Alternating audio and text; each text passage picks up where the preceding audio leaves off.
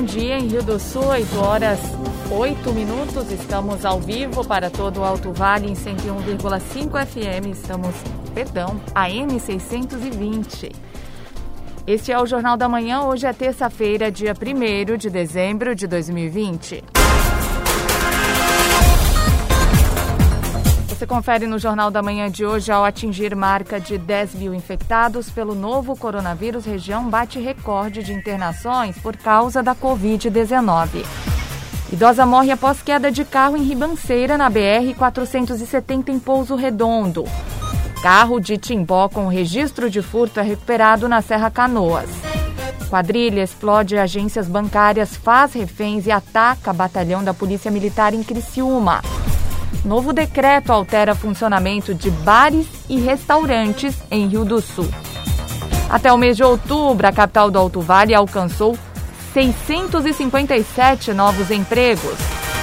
E ainda desde o início da pandemia, a Polícia Militar já interditou dez estabelecimentos na região. Está no ar o Jornal da Manhã, na Jovem Pan News Difusora, a rede da informação. Na Jovem Pan News Difusora, direto da redação. oito horas, nove minutos e vamos à redação. Cristiane Faustino tem as primeiras informações de trânsito e polícia. Olá, Cris. Bom dia. Bom dia, Kelly. Bom dia para os nossos ouvintes. Ontem, por volta de oito da manhã, na S C cento e dez, no bairro Gabiroba, em Ituporanga, a escola Bernardina Farias de Matos foi arrombada. Uma porta e paredes da unidade foram danificadas e objetos foram retirados do lugar. Além disso, também foram queimados papéis. Aparentemente, nada foi furtado. O espaço apenas foi alvo de vandalismo. cinco da tarde, na B R quatrocentos e setenta, na Serra da Santa, em Pouso Redondo, o condutor de uma caminhonete perdeu o controle da direção, saiu da pista e caiu em uma ribanceira de aproximadamente trinta e cinco metros. O motorista, de setenta anos, foi encontrado fora do veículo com escoriações nos braços, nas pernas e no rosto. Ele foi encaminhado pelo SAMU de Itaió ao Hospital de Pouso Redondo. A carona, de setenta anos, estava presa às ferragens. Ela teve uma parada cardíaca, foi extraída do veículo, foram feitas as manobras, mas a vítima não resistiu e veio a óbito. O corpo foi retirado com uso de material de salvamento em altura. A guarnição permaneceu no local até a chegada do I M L de Blumenau. E às dez e quarenta da noite, na Estrada Geral Serra Canoas, em Rio do Sul, a Polícia Militar atendeu uma ocorrência de recuperação de veículo furtado. O Ford Ka com placas de Timbó, que apresentava registro de furto, estava com o pneu traseiro furado e com danos, inclusive na parte da ignição. Dentro do veículo foram encontrados documentos e cartões do proprietário.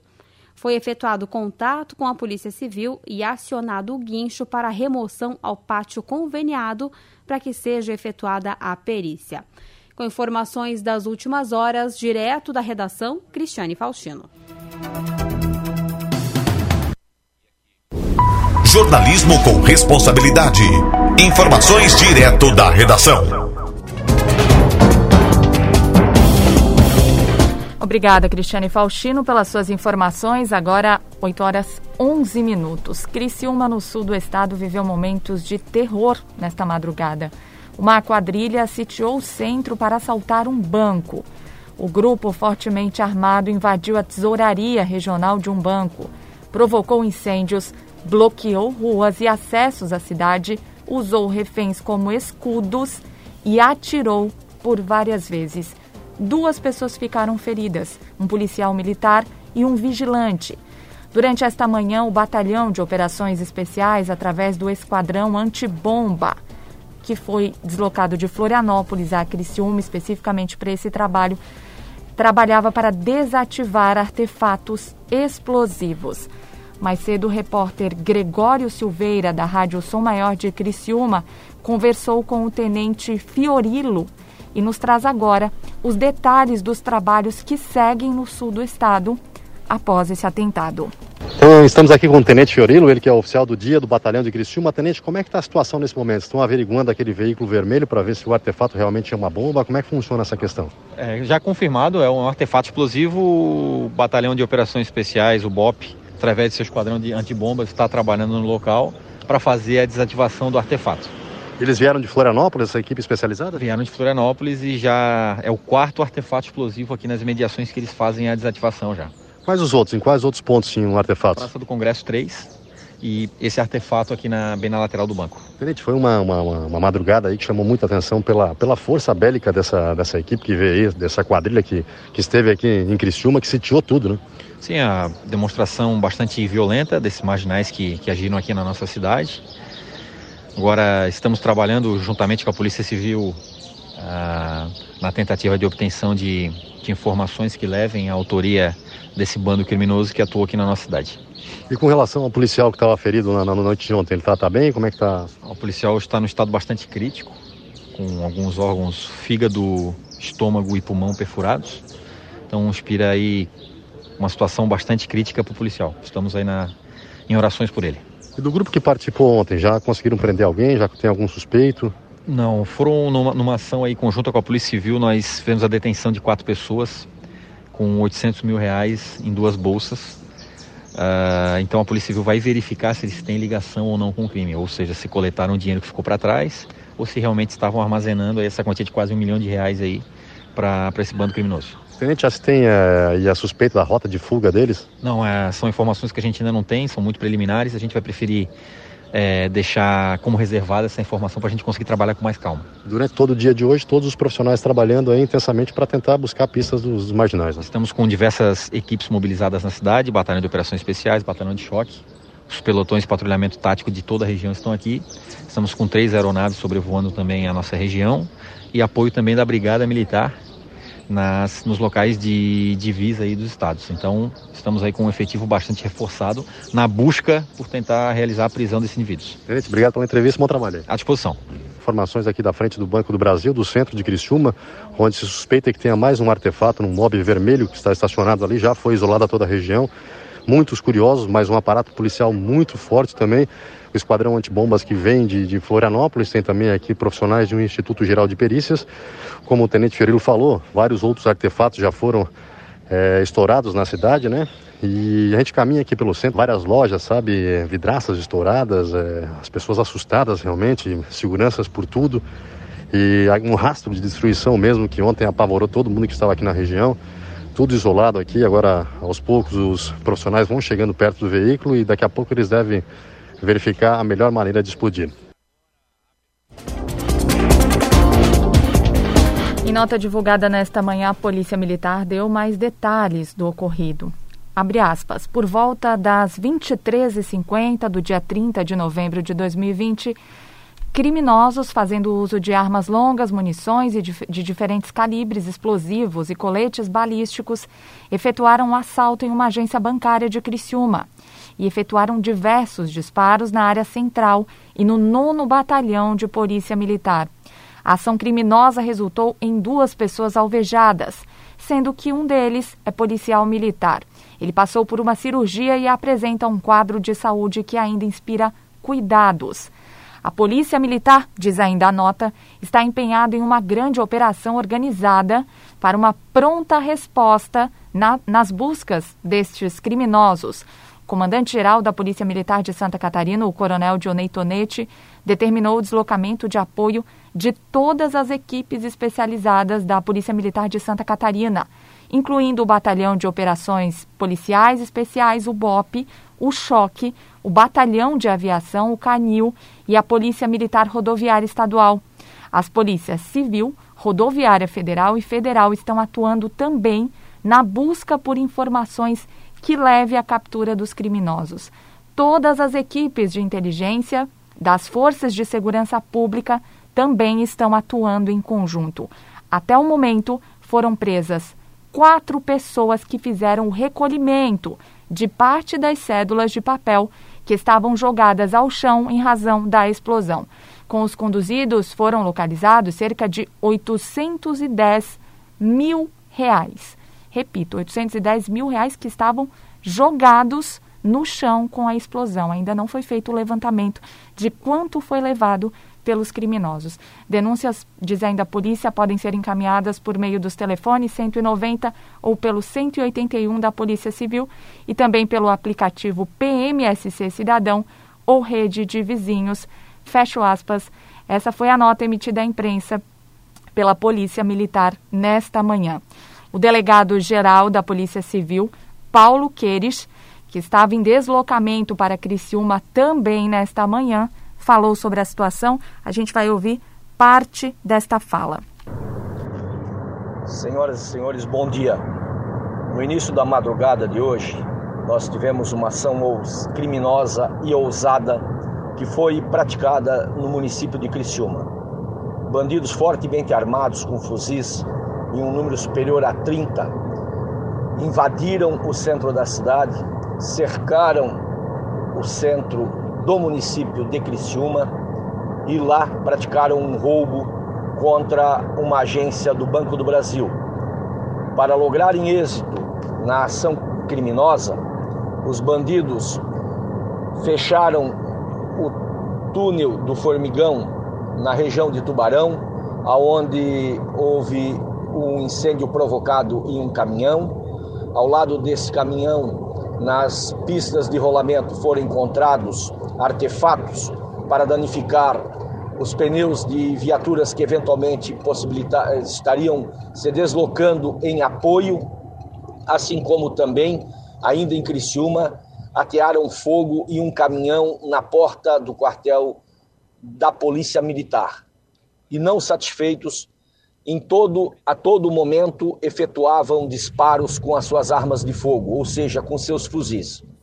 De imediato, tão logo nós fomos comunicados deste crime, as forças de segurança de Santa Catarina, a Polícia Civil, Polícia Militar, o Instituto Geral de Perícias, entraram em ação, foram deslocados policiais de outras regiões e também da capital do estado para apoio aos policiais que exercem suas funções no município de Criciúma, além do que nós também solicitamos apoio aos estados vizinhos para as ações que se fazem agora necessárias, visando a identificação e a responsabilização dos autores do crime. Nós não toleraremos este tipo de ação em Santa Catarina. Nós já tivemos recentemente um episódio dessa natureza praticado no município de Blumenau e as forças de segurança, a Polícia Civil em especial, através da sua investigação realizada com outros estados, logrou êxito na identificação dos autores. E por isso nós estamos agindo. Neste momento estamos também em deslocamento para Criciúma, onde acompanharemos eh, todas as ações que se fazem necessárias. Torno a dizer, Santa Catarina, o estado de Santa Catarina não tolera e não tolerará esse tipo de ação e para isso dará a resposta à altura com a identificação e a responsabilização dos autores do crime. E a fala do delegado-geral da Polícia Civil, Paulo Queres, no momento em que se deslocava para Criciúma para acompanhar a situação. Daqui a pouco mais detalhes sobre essa situação lá em Criciúma após esse atentado. Vamos conversar com um repórter que está lá neste momento acompanhando todos os desdobramentos. Na semana passada, os órgãos de segurança pública e de saúde se reuniram para discutir as medidas de fiscalização e sanções com relação aos decretos que estabelecem ações de combate ao coronavírus. De acordo com o comandante do décimo terceiro Batalhão de Polícia Militar, Renato Abreu, a corporação apoia fiscalizações sanitárias e pede o empenho dos setores e da comunidade com a consciência de cumprir as normas. Ele detalha que no Alto Vale a P M já fez trinta e três mil, setecentos e vinte e três ações de fiscalização. Vamos ouvir. Desses, foram trezentos e setenta e seis notificados e dez interditados. Então, o décimo terceiro Batalhão, no estado de Santa Catarina, é o batalhão que mais fiscaliza a fiscalização Covid. Os nossos policiais militares estão diuturnamente fazendo esse tipo de fiscalização e, além dessas fiscalizações que já são é, rotineiras, eles ainda atendem às denúncias. Nossos policiais atendem às denúncias que vêm, né, de pessoas que verificam algum tipo de situação, de alteração, seja no estabelecimento formal, seja em festas clandestinas que a gente tem ouvido muito falar, principalmente nos finais de semana, os estabelecimentos é, como restaurante e bar, geralmente quinta, sexta e sábado, que são os principais dias. Um, um tipo de atividade específica que deixou de é, ficou proibida nesse momento é o, é o futebol, aquele futebol recreativo em canchas que são pagas, pra, que tem o intuito de movimentar a economia. Esses estão proibidos. Pela, pelo que nós recebemos informações, nesse final de semana houve jogos desse sentido. Obviamente não houve denúncia, mas a gente soube é, depois extraoficialmente, né, do fato estar acontecendo. Então a Polícia Militar aproveita esse espaço para recomendar, né, que esses estabelecimentos momentaneamente cessem as suas atividades até que o alto vale volte para a situação grave ou até menos é, do que isso, né? E a gente pede o entendimento de todos esses estabelecimentos, principalmente bar e restaurante, para que a gente é, é, tenha em sete ou quinze dias, é, com essas medidas, que a gente possa realmente ter uma diminuição nos casos e possa, talvez, é, flexibilizar, né? Mediante, obviamente, a, a, a análise do Estado quanto ao nosso grau de risco. Se ele passar por um risco grave ou moderado, que, que, que com certeza o município irá flexibilizar os seus decretos e a fiscalização também continuará mediante aquelas legislações que estarão em vigor. E também conclama nesse momento aí aos donos dos estabelecimentos que realmente que tenha a autorização para funcionar como bar e restaurante, que realmente funcione com esse tipo de atividade, né, para que a, a fiscalização ela não vai lá para querer fechar. Ela vai lá fazer a fiscalização, se houver irregularidade, vai ser notificado, vai ser interditado, seja pela Polícia Militar, pelo Bombeiro, pelos outros órgãos, ou através de uma comunicação para a Vigilância Sanitária Municipal, tanto a estadual, tomarão todas as medidas que cabem, através de processos administrativos, para que esses estabelecimentos receberão multas e poderão ser interditados. Volto a dizer, nenhum órgão de fiscalização está contente por fazer isso nesse momento, porque é mais uma carga de trabalho para todos nós, para os nossos policiais militares que estão na rua. Tem muita gente denunciando isso, tem, muita, tem algumas pessoas que estão denunciando de forma aleatória, tem pessoas que estão verificando coisas que não existem, estão acionando a Polícia Militar e os outros órgãos. Isso também é muito nocivo para o nosso dia a dia, porque nossos policiais militares já têm a sua carga de trabalho, estão com mais carga de trabalho e são seres humanos. É, eu fui... Fui infectado pelo Covid e fui hospitalizado, sei da, da intensidade dessa doença. Ela realmente é uma doença que ela, ela, ela é, é, compromete a, o organismo de forma bastante forte, né? E nós temos, infelizmente, poucos casos que chegam nesse, nesse nível, mas nossos policiais, vários deles já foram infectados, tiveram que ser afastados do, do serviço. Isso diminui ainda mais o nosso poder de fiscalização. Então a gente pede para a população também que, se verificar alguma coisa irregular, que realmente verifique, constate que aquilo seja irregularidade para acionar os órgãos de fiscalização, porque essa demanda ela faz com que a gente deixe de fiscalizar aqueles que realmente estão errados. Em Rio do Sul, oito e vinte e seis. Você confere instantes no Jornal da Manhã. Capital do Alto Vale deve ampliar unidade especializada para coronavírus na U P A e reforçar a equipe médica. E as informações do esporte com Ademir Caetano. Rede Jovem Pan News. Você que está me ouvindo, senta aí. Opa! Esta conversa vai ter uma duração de quatro horas ou mais. O quê? Você tá doido? Como assim? Eu tenho várias coisas para fazer. Não tô doido, não. É isso que acontece com mais de oitenta por cento da população em todo o Brasil. Cantar e Bop Media apresentou um estudo para entender o consumo e o comportamento no rádio. De acordo com a pesquisa, oitenta e três por cento dos brasileiros consomem rádio com tempo médio de quatro horas e trinta e três minutos por dia.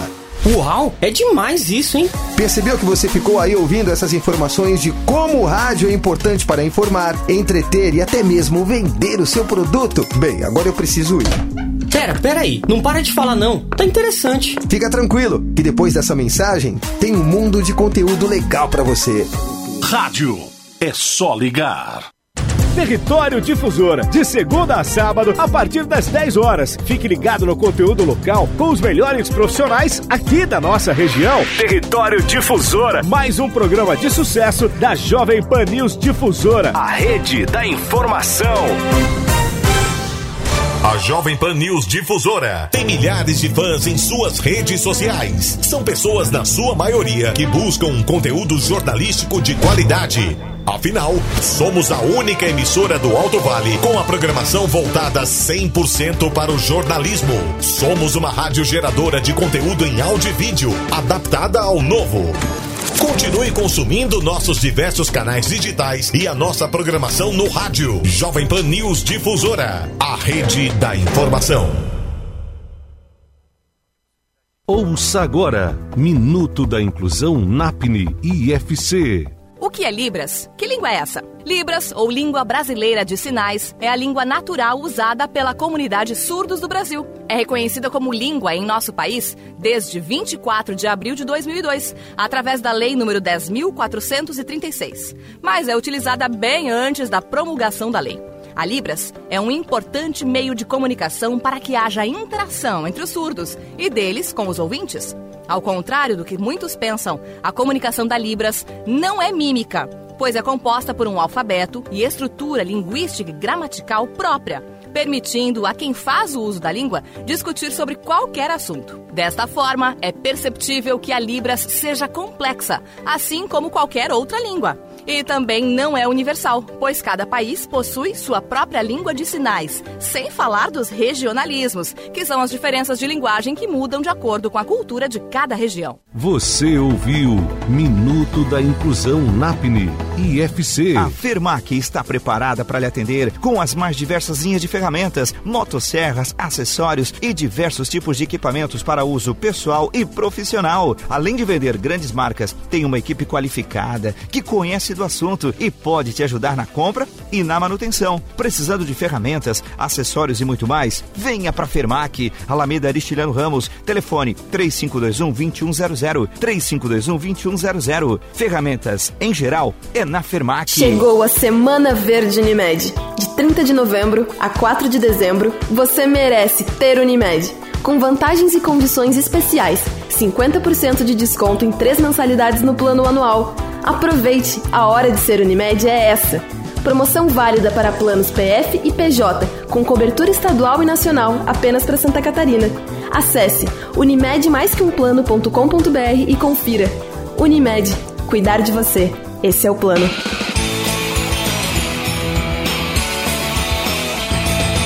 Antecipando suas compras de Natal, você evita atropelos de última hora. E o Bazar do Vavá já está preparado para isso, com um andar com centenas de modelos de brinquedos, do mais simples aos últimos lançamentos das grandes marcas. Além disso, já recebemos pinheirinhos, pisca-pisca e enfeites natalinos. Bazar do Vavá, duas lojas no centro de Rio do Sul.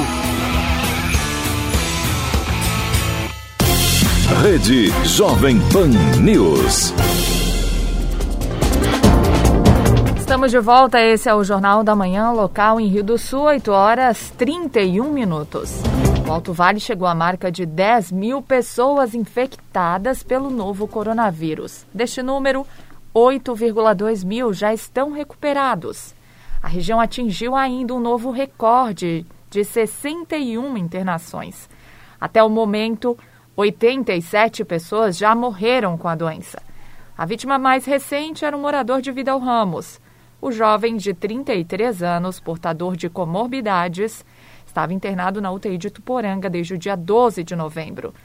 De acordo com o levantamento colaborativo dos municípios que compõem a AMAV, nas últimas horas foram confirmados quase quinhentos novos registros de infecção. O número de pacientes com o vírus ativo também é crescente desde o dia vinte de novembro. Nesta manhã, há mil setecentos e cinco casos ativos. quinhentos e quarenta e seis em, em Rio do Sul, cento e vinte e quatro em Presidente Getúlio, cento e quatro em Pouso Redondo, noventa e cinco em Trombudo, Trombudo Central e oitenta e cinco em Lontras. Santa Catarina termina o mês de novembro com trezentos e sessenta e quatro mil trezentos e quarenta e quatro casos de covid dezenove, com três mil setecentos e sessenta e duas mortes. Com duzentos e quinze leitos vagos, a taxa de ocupação de leitos de U T I da rede pública é de oitenta e cinco por cento. O Ministério da Saúde prorrogou por mais trinta dias as habilitações de leitos exclusivos para internação de pacientes com suspeita ou confirmação da covid dezenove. A portaria foi publicada na edição da última sexta-feira, no Diário Oficial da União, e comunicada na segunda-feira pela deputada federal Carmen Zanotto ao presidente da Federação dos Hospitais do Estado de Santa Catarina, Giovanni Nascimento. Entre os contemplados está o Hospital Regional de Rio do Sul, com valor de quatrocentos e oitenta mil reais para o atendimento durante trinta dias. Nós vamos ouvir neste momento o presidente da Federação dos Hospitais de Santa Catarina, Giovanni Nascimento. Foi publicado hoje no Diário Oficial a habilitação de novos leitos de U T I Covid para o Estado de Santa Catarina. Entre os leitos habilitados estão os dez leitos do Hospital Regional Alto Vale. É, havia uma celeuma quanto ao pagamento desses leitos enquanto não, não fossem habilitados pela, pelo Ministério da Saúde, algo que foi resolvido pela Secretaria de Estado de Saúde, que assumiu o pagamento enquanto não houvesse essa habilitação. E nós queremos enaltecer aqui o trabalho da deputada Carmen Zanotto, que foi quem nos auxiliou de forma é, muito contundente lá em Brasília para que esses leitos fossem habilitados o quanto antes. É necessário também que se diga que esse é um trabalho permanente que a FEUESC, a Federação dos Hospitais e Estabelecimentos de Saúde do Estado de Santa Catarina, desenvolvem junto ao Ministério da Saúde para que, é, de, na defesa dos interesses é, dos, da rede hospitalar catarinense. Também é importante frisar que o governo do Estado cumpriu, né, com todos as suas, os seus compromissos, através do secretário André Ribeiro, André Mota, É, no que havia nos prometido. Dessa forma, fica fácil, fica melhor para que a gente dê continuidade aí aos serviços de prestação de serviços hospitalares. É, volto a frisar também da necessidade dos cuidados que temos que ter, tendo em vista que a nossa situação aqui na, no Alto Vale é gravíssima. E a, a, isso aí nos leva a ter, né, que ter cuidado no que diz respeito às regras de higiene, de distanciamento social, para que a gente evite, pela, pelo menos, que, o está, que os nossos hospitais não sejam colapsados através da, do número muito grande de pessoas que venham precisar da rede hospitalar.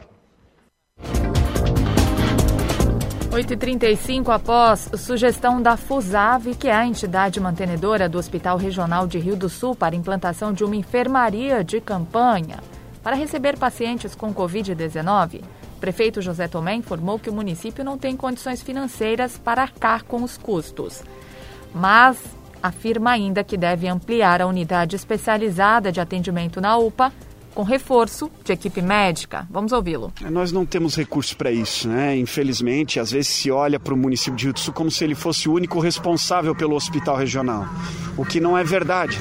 Nós temos vinte e oito municípios no entorno e nós não temos capacidade financeira dos recursos que vieram para o Covid para criar essa estrutura toda. Vejamos que o hospital regional ele atende é, mais de trezentos mil habitantes na região do Alto Vale e Rio do Sul repassou os recursos para, por exemplo, equipar o quinto andar dos leitos de U T I Covid. Foram mais de um milhão e meio de reais repassados. Repassamos três respiradores para complementar a necessidade do hospital também. Nós estamos falando em mais de um milhão setecentos e cinquenta mil Covid que foram repassados para o hospital, bem como cerca de setecentos e cinquenta mil para o SAMAR e cento e cinquenta mil para a Associação Renal Vida, né? Hemodiálise. Então nós estamos fazendo bem a nossa parte. O que o hospital precisa é buscar um entendimento via AMAV com os municípios do Alto Vale para criar toda essa estrutura, porque o município de Rio do Sul sozinho não, não, não suporta todo esse investimento, né? Veja que nós estamos ampliando agora a nossa unidade especializada de atendimento ao Covid para o Rio Sulense, lá anexo à U P A. Mais uma equipe médica está indo trabalhar lá e nós ampliamos toda a estrutura física. Estamos fazendo mais um mutirão de testagem rápida, no dia cinco de dezembro, mais quinhentos testes, para a gente identificar o perfil epidemiológico da população, gerar distanciamentos sociais e ter mais é, eficácia nas nossas ações dos decretos. Mas, infelizmente, a Prefeitura sozinha não tem como marcar com essa estrutura de campanha e até nos gera um, um um certo receio, né? Em todos os lugares que falaram em montar leitos de hospital de campanha ou de enfermaria de campanha, deu errado, os valores foram superdimensionados e a gente não vê isso com bons olhos. A gente vai continuar sendo parceiro do hospital, dos hospitais, das estruturas de saúde, a gente vai continuar trabalhando a proteção e a prevenção do Covid nessas várias ações que a gente tem desenvolvido, a desinfecção da cidade, distribuição de máscara, álcool gel, todo esse trabalho feito com uma equipe grandiosa a mais que foi contratada para fazer todo esse trabalho é, através da Secretaria Municipal de Saúde. Ontem, a Prefeitura de Rio do Sul editou um novo decreto com recomendações do Ministério Público a respeito das ações de combate à pandemia na cidade. O procurador jurídico da Prefeitura, Jairo Vemut, detalha que as sugestões são de uma força-tarefa composta por diferentes setores. As mudanças do novo decreto se referem principalmente às atividades de bares e restaurantes. Essa recomendação ela se origina de uma reunião ocorrida na quinta-feira passada na décimo terceiro Batalhão da Polícia Militar, onde estiveram presentes todos os órgãos de fiscalização que compõem a força-tarefa de fiscalização do município, e né, foi deliberado algumas situações que, eles, que esses órgãos entendem que, que seriam necessárias é, dessas alterações no decreto para uma melhor efetividade das fiscalizações. Com isso, então, foi é, definido o horário de funcionamento para bares, lanchonetes, restaurantes, pizzarias, limitados até vinte e três horas, né? E qualquer outro estabelecimento que, porventura, venha a fazer uso de apresentação de, de, de música, música ao vivo ou mesmo som mecânico ambiente, também vai estar limitado às vinte e três horas. Além disso, também, né, por, por solicitação de, dos órgãos de fiscalização, é, nós incluímos ali a possibilidade de que no momento que seja feita a fiscalização, se o órgão encontrar algum descumprimento de qualquer medida preventiva da, e de enfrentamento da pandemia, é, ele, além da multa que será aplicada, que já é prevista ao estabelecimento, o órgão também fa, fe, poderá fechar o estabelecimento e encerrar o que estiver acontecendo naquele momento, naquele dia, naquele estabelecimento. E se houver, num segundo momento, numa segunda fiscalização, se houver reiteração da...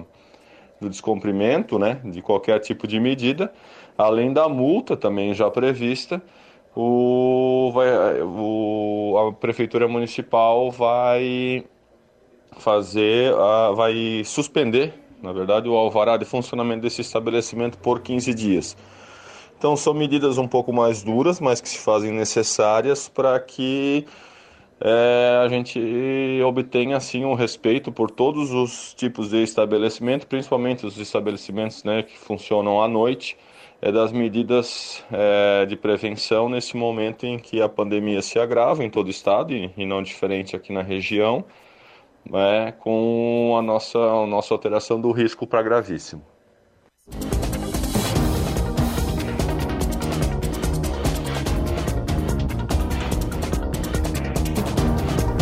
Em Rio do Sul, oito horas e quarenta minutos, nós voltamos neste momento a falar sobre a situação lá em Criciúma. Após uma quadrilha explodir agências bancárias, fazer reféns e atacar inclusive o batalhão de polícia militar lá no sul do estado de Santa Catarina, nós estamos nesse momento ao vivo com o repórter Gregório Silveira, da Rádio Som Maior, que acompanha os desdobramentos desta situação, desse pós momentos de terror que viveu a cidade de Criciúma, e ele vai falar pra gente como é que tá a situação nesse momento lá no sul do estado. Gregório, muito bom dia. Bom dia, Kelly, bom dia a todos. Estamos aqui em frente à agência do Banco do Brasil, onde foi essa agência que está assaltada pelos bandidos na madrugada de ontem, né? Se falava, se dava conta de outras agências que teriam sido assaltadas, mas essa que foi assaltada realmente. Aqui o trabalho é intenso do Instituto Geral de Perícias, da Polícia Militar. A todo momento é, tem um cordão de isolamento aqui, mas muitas pessoas, muitos curiosos aqui na região. E o que preocupou muito ontem é porque aqui é uma região residencial, onde tem vários prédios. A gente olha nos prédios mais próximos aqui do Banco do Brasil, marcas de tiro por todos os lados. É, andamos um pouco aqui na região onde tem o comércio, várias lojas com as vitrines estouradas, é, os comerciantes apavorados, é, ficando na frente desde as seis horas da manhã para que não, não fosse furtado nenhum material da, das lojas, né? E o trabalho tem sido intenso, já são quatro artefatos, sendo que três já foram desarmados próximos aqui da região, e esse aqui do Banco do Brasil, o Instituto Geral de Perícias trabalha nesse momento para dar segurança na região aqui, para poder desarmar esse artefato. É, o, realmente a, aqui na, é muito tenso, as pessoas caminham, estão indo para o trabalho, é, estão assustadas, que costuma é uma região relativamente tranquila, é uma cidade grande, mas relativamente tranquila. O prejuízo é grande, ainda não, não, não se sabe a quantidade de dinheiro que foi roubada e nem para onde esses bandidos fugiram. Mas se sabe que a Polícia Militar já armou um cerco na divisa com o Rio Grande do Sul, pois suspeita que eles possam ter ido para lá. Os dez carros de luxo que foram utilizados pela quadrilha foram abandonados aqui próximo, no município de Nova Veneza, numa plantação, apareceram agora pela manhã, e o policial que foi alvejado ontem, um dos policiais que ficou ferido no batalhão, que foi alvejado, ele está em estado grave no hospital, com perfuração no pulmão, no rim, é bem complicada a situação dele.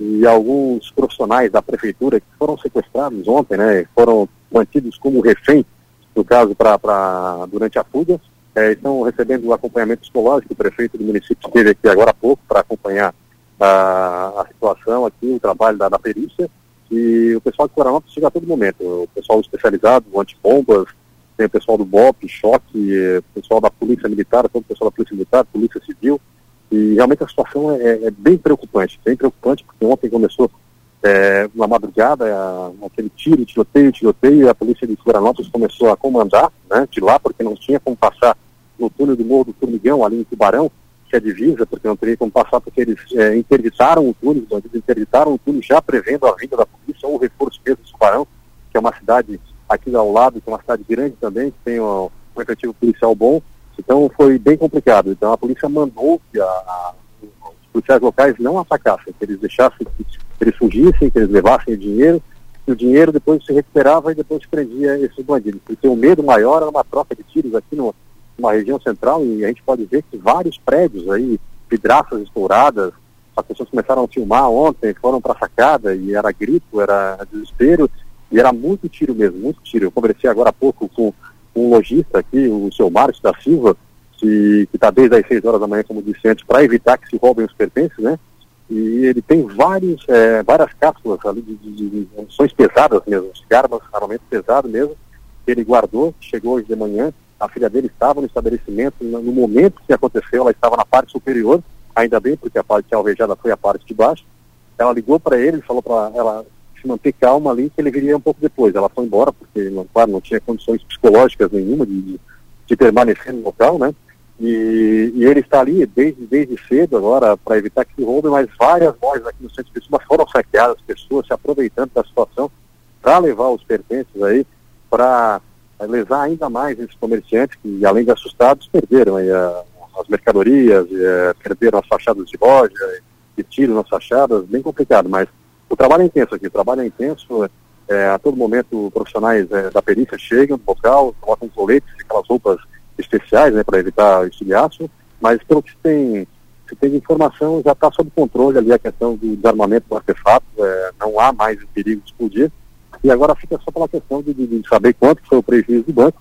O Banco do Brasil disse que não vai repassar. Eles disseram que eles vão fazer o levantamento, mas eles não, no primeiro momento, eles não vão repassar quanto foi roubado.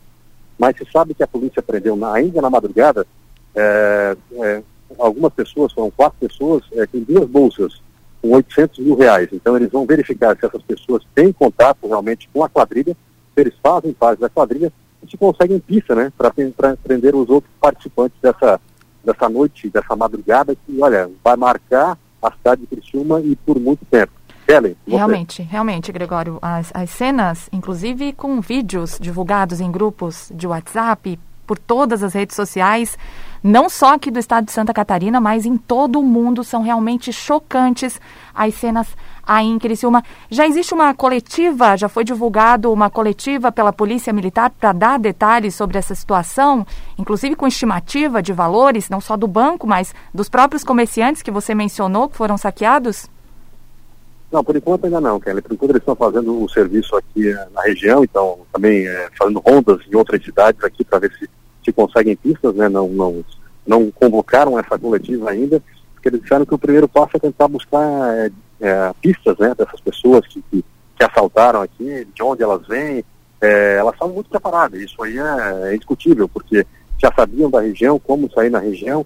É, ontem, inclusive, boa parte do exército aqui de Criciúma estava em treinamento no Rio Grande do Sul, dois terços do, do efetivo do exército estava em treinamento no Rio Grande do Sul, então já, é, já há de saber que eles sabiam, né, dessa informação para atacar aqui mesmo, mas por enquanto Exato. Não se tem uma seletiva não, por enquanto é só o trabalho local mesmo e buscando pistas dos outros marginais. Gregório Silveira, muito obrigada pela disponibilidade de conversar conosco, viu? Bom trabalho por aí. Forte abraço, ótimo dia. Nós conversamos então com o repórter da Rádio Som Maior de Criciúma, Gregório Silveira, que fez um relato, inclusive com cenas chocantes, impressionantes, que seguem lá em Criciúma após esse atentado desta madrugada. Criciúma que viveu momentos de terror. Uma quadrilha sitiou o centro para assaltar um banco. O grupo estava fortemente armado, invadiu a tesouraria regional de um banco, inclusive provocando incêndios, bloqueando ruas e acessos da cidade e usando reféns como escudo.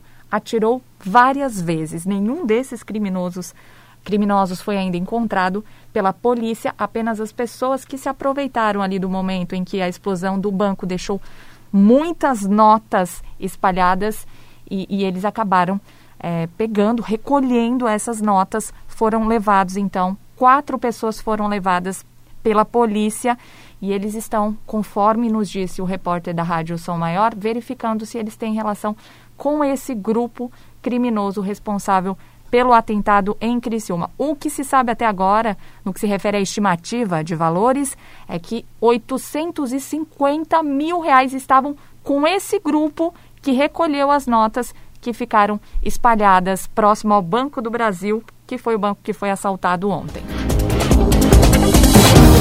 Em Rio do Sul, oito horas e quarenta e nove minutos. Os principais campeonatos, as disputas esportivas, os destaques do Alto Vale, aqui na Jovem Pan News Difusora. Esporte. Vamos mudar de assunto, vamos falar de esportes. Ademir Caetano, muito bom dia. Oi, Kellen, muito bom dia. Bom dia aos nossos ouvintes, estamos chegando com informações. Campeonato Brasileiro da Série A. O jogo atrasado da sexta rodada ontem, o Grêmio venceu o Goiás por dois a um. Já pela vigésima terceira rodada, Vasco um, Ceará quatro. O Fluminense e o Bragantino ficaram no zero a zero. A liderança é do Atlético Mineiro com quarenta e dois, o São Paulo tem quarenta e um e tem dois jogos a menos, o Flamengo trinta e nove, um jogo a menos. Com trinta e sete pontos, Internacional, Palmeiras, Santos e Grêmio, que é o sétimo. O Grêmio e o Palmeiras com um jogo a menos. O Fluminense é o oitavo com trinta e seis, com vinte e nove. O Fortaleza e o Ceará e o Corinthians, com vinte e oito, Atlético Paranaense, Bahia e Atlético Goianense. O Bragantino tem vinte e sete, décimo sexto, o Sport com vinte e cinco. Zona do rebaixamento, o Vasco com vinte e quatro pontos, um jogo a menos. O Curitiba tem vinte, ao lado do Botafogo com vinte, tem um jogo a menos. E o Goiás com dezesseis e tem um jogo a menos.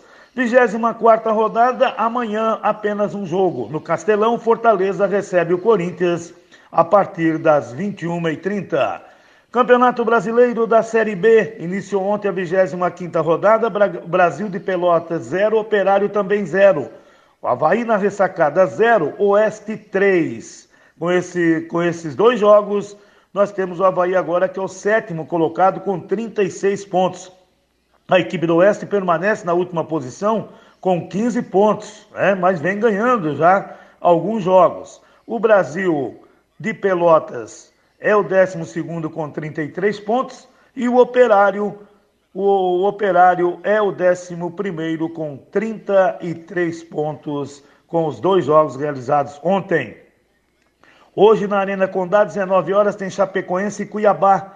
Às dezenove e quinze, no Rei Pelé, C R B e C S A. Nos aflitos, no mesmo horário, Náutico e Guarani. E o Confiança e o Figueirense, também dezenove e quinze. Às vinte e uma e trinta, no Moisés Lucarelli, a Ponte Preta recebe o Sampaio Correia. O Paraná Clube, no Dorival de Brito, no mesmo horário, contra o Vitória. Amanhã, dezenove horas, tem Botafogo e Juventude. E no Independência, vinte e uma e trinta, América Mineiro e Cruzeiro. O Campeonato Brasileiro da sua Série C. A movimentação também somente no final de semana com a sua última rodada. E olha que nós teremos nada mais, nada menos envolvendo a equipe do Criciúma e o Brusque, né? Todos os jogos irão acontecer no sábado. Nós tivemos ainda um jogo ontem pelo Grupo A e o Jacuipense venceu o Santa Cruz por um a zero. O campeonato, a Libertadores da América, hoje tem movimentação, jogos da volta. O Santos na Vila Belmiro, dezenove a quinze, pega a L D U. No primeiro jogo, o Santos venceu por dois a um. No Maracanã, vinte e uma e trinta, o Flamengo e Racing, um a um no primeiro confronto. E hoje ainda o River Plate recebe o Atlético Paranaense, dezenove a quinze. No primeiro jogo, houve empate em um a um. Amanhã nós teremos o Palmeiras e o Delfim, dezenove a quinze, três a um Palmeiras no primeiro jogo. O Jorge Wilstermann e o Libertar, vinte e uma e trinta, três a um Libertar no primeiro confronto. O Nacional do Uruguai Independente del Valle, dezenove a quinze também amanhã, zero a zero no primeiro jogo.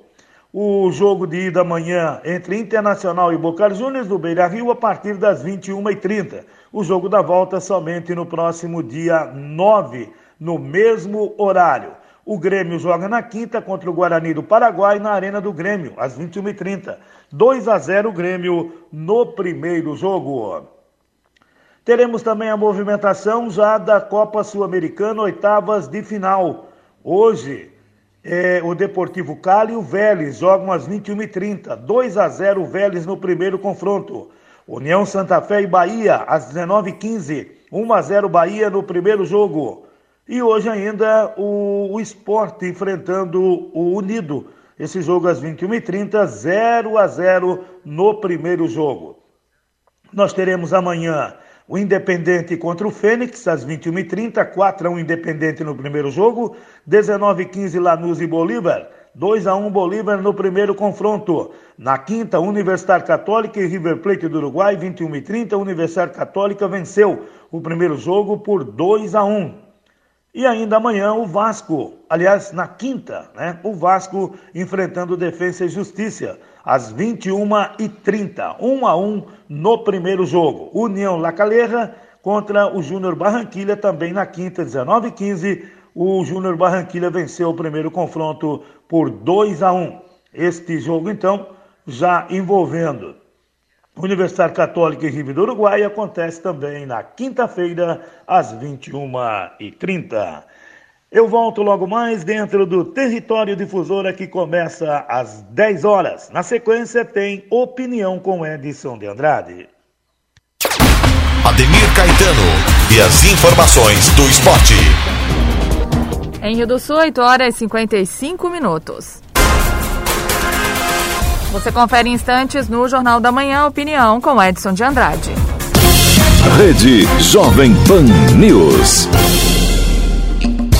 Super promoção Nardelli Materiais de Construção. Toda loja em até doze vezes sem juros no cartão. Eu disse doze vezes sem juros no cartão. Essa é a hora certa para você fazer aquela ampliação ou reforma, para dar uma repaginada na cozinha, na garagem. Não deixe passar essa oportunidade. Nardelli Materiais de Construção. Do piso ao teto, a sua melhor opção. Em Laurentino três cinco quatro seis, três quatro zero zero e Rio do Sul três cinco dois cinco, seis sete zero zero. Rede Jovem Pan News. Opinião sem medo. A verdade como princípio. A responsabilidade como dever. Acompanhe agora o jornalista Edson de Andrade. Bom dia, amigos. Tudo bem? Tudo possivelmente bem.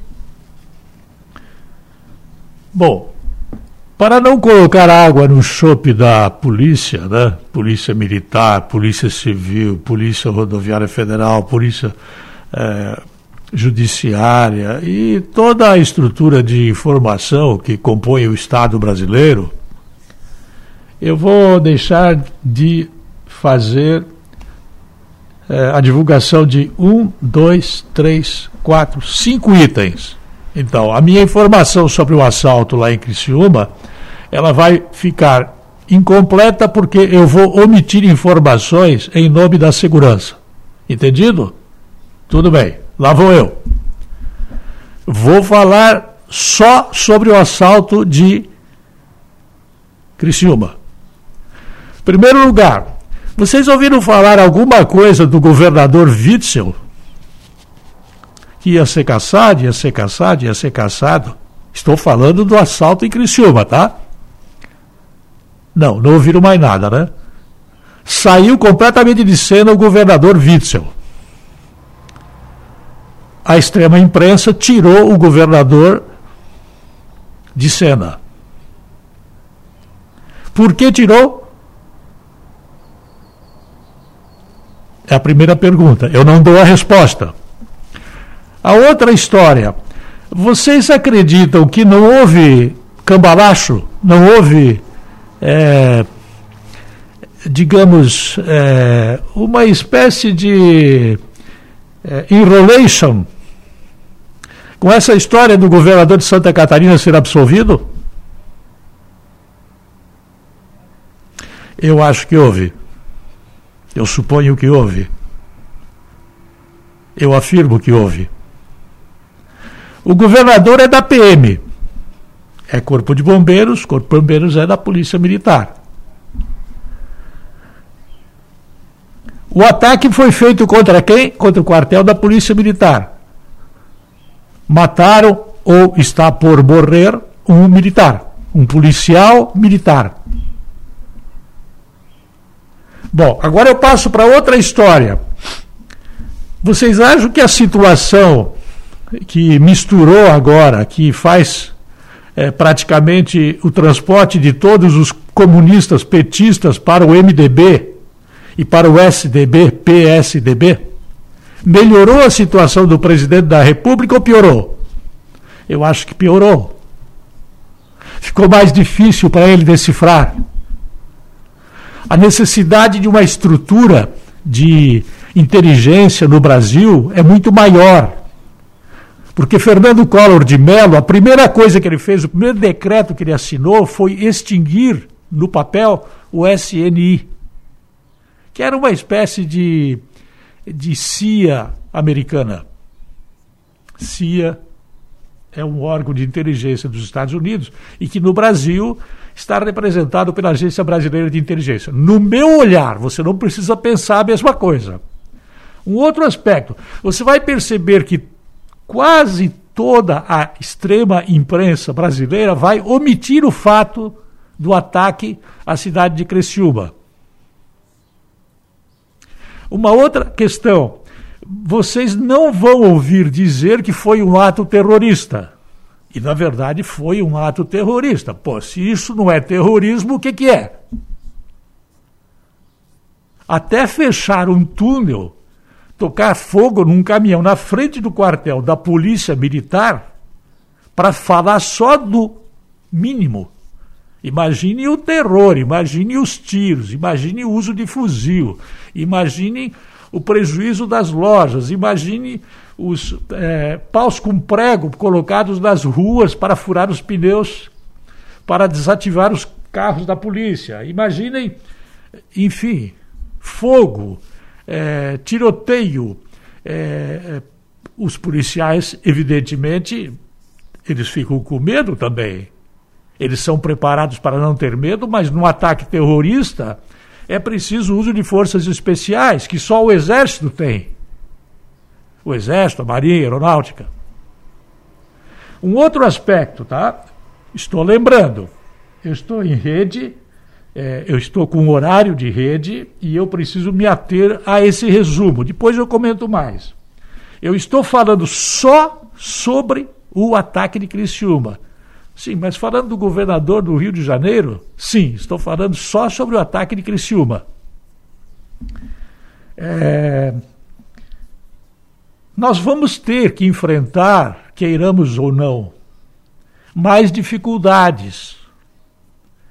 Todos nós temos que nos preparar para dias mais difíceis que virão. Nós temos que acreditar no governo que não rouba e não deixa roubar. Nós temos que acreditar. Nós temos que acreditar em alguém que seja líder. E nós não temos, se tirarmos o atual governo, nós não temos gente responsável da sociedade civil que possa substituir o atual governo federal. Não temos. Nós temos uma sociedade civil formada em universidades, em geral público-estatais, que deformam a mente da sociedade, não formam. Por fim, eu diria para vocês que nós estamos vivendo tempos amargos, muito amargos. Não é a visão do jornalista que é amarga. Estamos vivendo tempos amargos. A maioria dos jovens está dando de ombros, não está nem aí. Última questão que envolve o aspecto de que estou falando do atentado terrorista feito em Criciúma contra um quartel da Polícia Militar. Estou falando que o governador foi absolvido. Eu não entendi essa absolvição.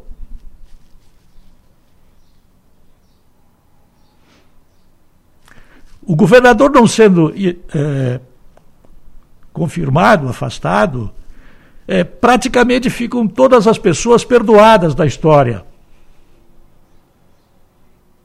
É uma conjuminância, poder legislativo, poder judiciário e poder executivo.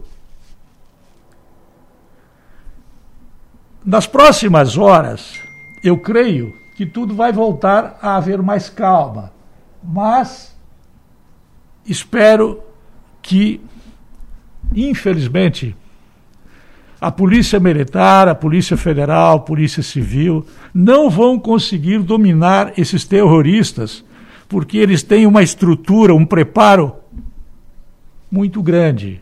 Um preparo feito na China, em Cuba, na Venezuela. Isso é praticamente um aviso pós-eleições. Eu volto logo mais. A linha editorial da Jovem Pan News Difusora, através da opinião do jornalista Edson de Andrade. Muito bem, nove horas e quatro minutos e assim encerramos o Jornal da Manhã da Jovem Pan News Difusora. A gente volta amanhã, fique agora com o Jornal da Manhã Nacional, parte dois, inclusive com informações agora lá do Rio de Janeiro. Até amanhã. Z Y J setecentos e setenta e nove, Rádio Difusora Alto Vale Limitada, seiscentos e vinte quilohertz. Esta é a Jovem Pan.